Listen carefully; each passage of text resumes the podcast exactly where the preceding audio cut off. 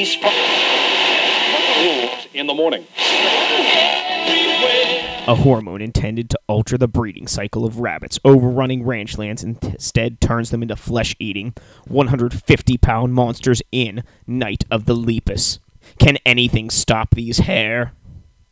I'm Corey, And I'm Paul. and we are the, B Movie Bros. Here review B movies to the best of our ability. Sometimes we get off topic, but randomness is a gift. This month, January, it's Paul's birthday month, so he got to choose the theme of the month, which is. Kaiju Month, also known as Giant Monsters. So we're kicking this month off with the 1972 classic Night of the Lepus, a movie about giant killer rabbits. So you heard what the Amazon description had to say about the movie. Let's dive right into this shit with our technical difficulties, top and bottom three. Paul, Let's just get the worst out of the way first with the bottom three. alrighty. For number three, this movie is pretty slow paced, which is surprising because I thought rabbits were supposed to be fast. Number two, rabbits just aren't scary. With the possible exception of the killer rabbit from Monty Python and the Holy Grail, it's pretty much impossible to feel threatened by rabbits, no matter how big they may be. And number one, the screams of the dying rabbits just bothered me. I get that the rabbits were killing people and ruining crops, but their cries and screams were just so disturbing. More so than the actual humans being torn apart, which is weird. For me, number three, I have to say, just like you, this movie just seems so long and drawn out. It's only 88 minutes long, but they, the hare must have taken a page out of the tortoise's book and thought slow and steady was better. Speed it up, get things out of the way. Number two, giant rabbits, they're, they're not menacing. They're giant, fluffy balls of doom, yes, but menacing? No. Scary? No. I, I if a gigantic rabbit was tearing me apart, I think I'd be laughing instead of screaming in terror and pain. Even while they're killing people, you just want to pet them. Number one, this movie takes itself 100% seriously, and I just I I can't accept that. How can you have gigantic killer rabbits and and think that this is serious? Like they, they talk about you know population control and, and farming and all these other things, which are actually pretty heavy topics for the plot line of the movie. And they just act like it's just this uh, crazy, serious thing that there are giant rabbits. I, I, I don't I, I don't buy it for one second. Reminds me of Birdemic, where they'll start tar- they'll start talking about the environment and killing um, the ozone layer and stuff. But then you see the birds and the acting. It's like, oh my god, don't don't try to make this serious. Well, that's the worst of it. What's the best of it? Number three, I kind of like the old west style of this movie. It was kind of badass. Number two, the scenes of the rabbits actually killing people were pretty awesome. They did not they did not um, go lightly on the blood, that's for sure. And number one, killer rabbits. I mean, come on, that's just inherently hilarious, even if unintentionally so. For me, number three. There are giant fucking rabbits in this movie. Oh my god, they're so fluffy and adorable, and I just want to cuddle them and take them home and treat them like capybara. I mean, they're just, they're giant rodents, but they're they're they're awesome. You know, do they kill people? Yeah, but you know, everybody could use a couple guard bunnies at their house. Come to think about it, I'm kind of disappointed that in a movie that kind of looks like a western, no one like got a saddle and started riding around on one of the giant rabbits. That would have been great. That would have been fan fucking tastic. Missed opportunity. Two. This movie takes itself 100% seriously. I know it was in my bottom, but it's got to be one of the top things too because in taking itself so seriously, it actually unintentionally makes some of the parts of this movie hilarious. I, I know it's not supposed to be, but it is. Number one, in order to make the rabbits, which are normal sized rabbits, look huge, a lot of the techniques they used um, included building miniature sets of the surroundings of the house, of everything they used in filming, and it actually looks really awesome. It does a good job to make the rabbits actually look like they're bigger than they are. Um, it, it's it's really cool when the rabbits are on screen by themselves in these miniature sets because not only do they use miniature sets, but they use inferior shots and low angle shots to help make that illusion. And I just think that's a really cool technique and really awesome to see. Definitely. Very old school. As I mentioned, the dialogue in this movie was pretty dry, so unfortunately, we do not have a quote war. Yeah, the only quotes really in this movie were gunshots and rabbit squeals. bang, bang. So, yeah, we're just going to move right on to our final take here. Remember, friends, our final take is a score on our shot scale. Our shot scale is a reverse scale 1 to 10, 1 being the best, 10 being the worst. How many shots do you need to get through this movie? I gave Night of the Lepus a 5 out of 10. I give it a 6 out of 10. You know, Night of the Lepus is an interesting piece of art. A movie about giant killer rabbits, it, it just shouldn't be serious.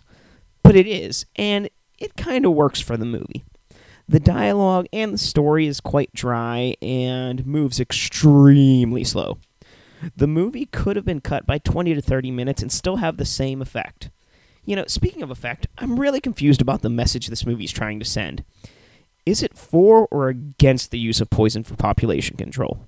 A- anyway, it is a decent movie with a somewhat unique concept, which is worth at least one watch in your lifetime. The action is well put together, and the techniques used to make the rabbits look large are nice and pretty effective.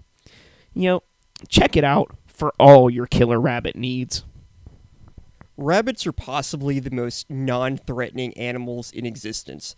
They pretty much just live to be food for other animals. Even though rabbits, it, the rabbits in Night of the Lepus were gigantic monster rabbits, it's really hard to take them seriously as a threat. I mean, they're fucking rabbits, for God's sakes.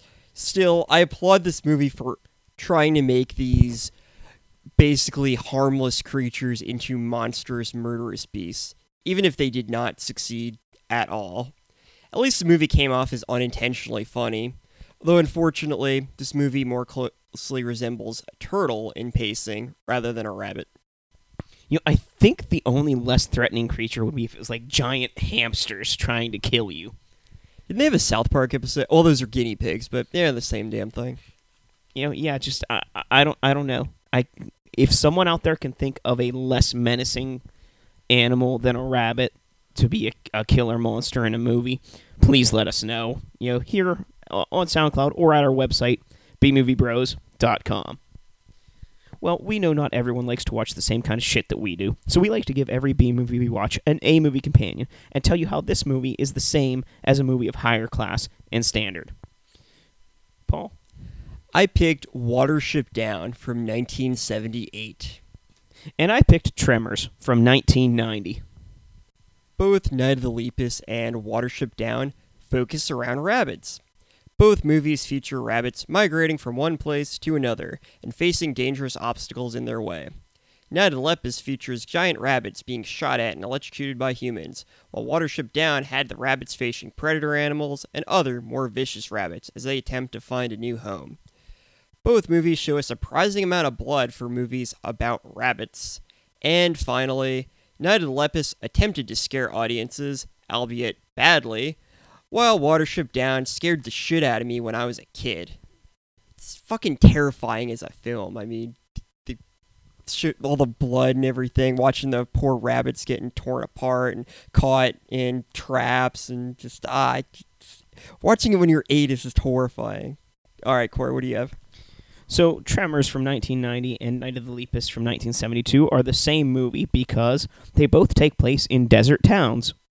In both movies, an old man is the first one to be discovered dead by the giant creatures. As that comes about, both movies feature giant creatures, whether they're giant rabbits or giant subterranean worms. In both movies, the town is under siege by giant creatures. In both movies, there's a scene that takes place where people go into the basement. In one movie, they hide in the basement and shoot rabbits from the floorboards beneath them. In another movie, they hide in the basement and kill a graboid that busts through the wall. In both movies, characters try to escape from the town, but their vehicle gets caught in a giant hole, and they can't escape that way. And finally, in both movies, they lure the giant creatures to their doom. Whether it's, you know, car headlights and electrified railroad tracks, or dynamite to make them fly off a cliff. You know, either way, it works out pretty well. And that's why Tremors from 1990 is an A movie version of Night of the Lepus from 1972. Can't argue that. Now I think it's time for us to tell you how to drink away the flick. Drink away the flick. Come on and grab your drink. Let's drink away the flick. Bum, bum, bum. So I'll give you some drinking games for this movie, and then so shall Paul. Number one, anytime the rabbits squeal, take a drink. Number two, whenever poison is mentioned, take a drink. Number three, whenever a dismembered body is found or mentioned, take a drink. Number four, anytime a rabbit is set ablaze, finish your drink. And number five, because it's Kaiju month, anytime a giant monster engages in some kind of battle, take a drink. Giant monster rumble. Every time you see a herd of rabbits running, take a drink. Every time someone is wearing a lab coat, take a drink. Every time someone gets killed by a giant rabbit, take a drink.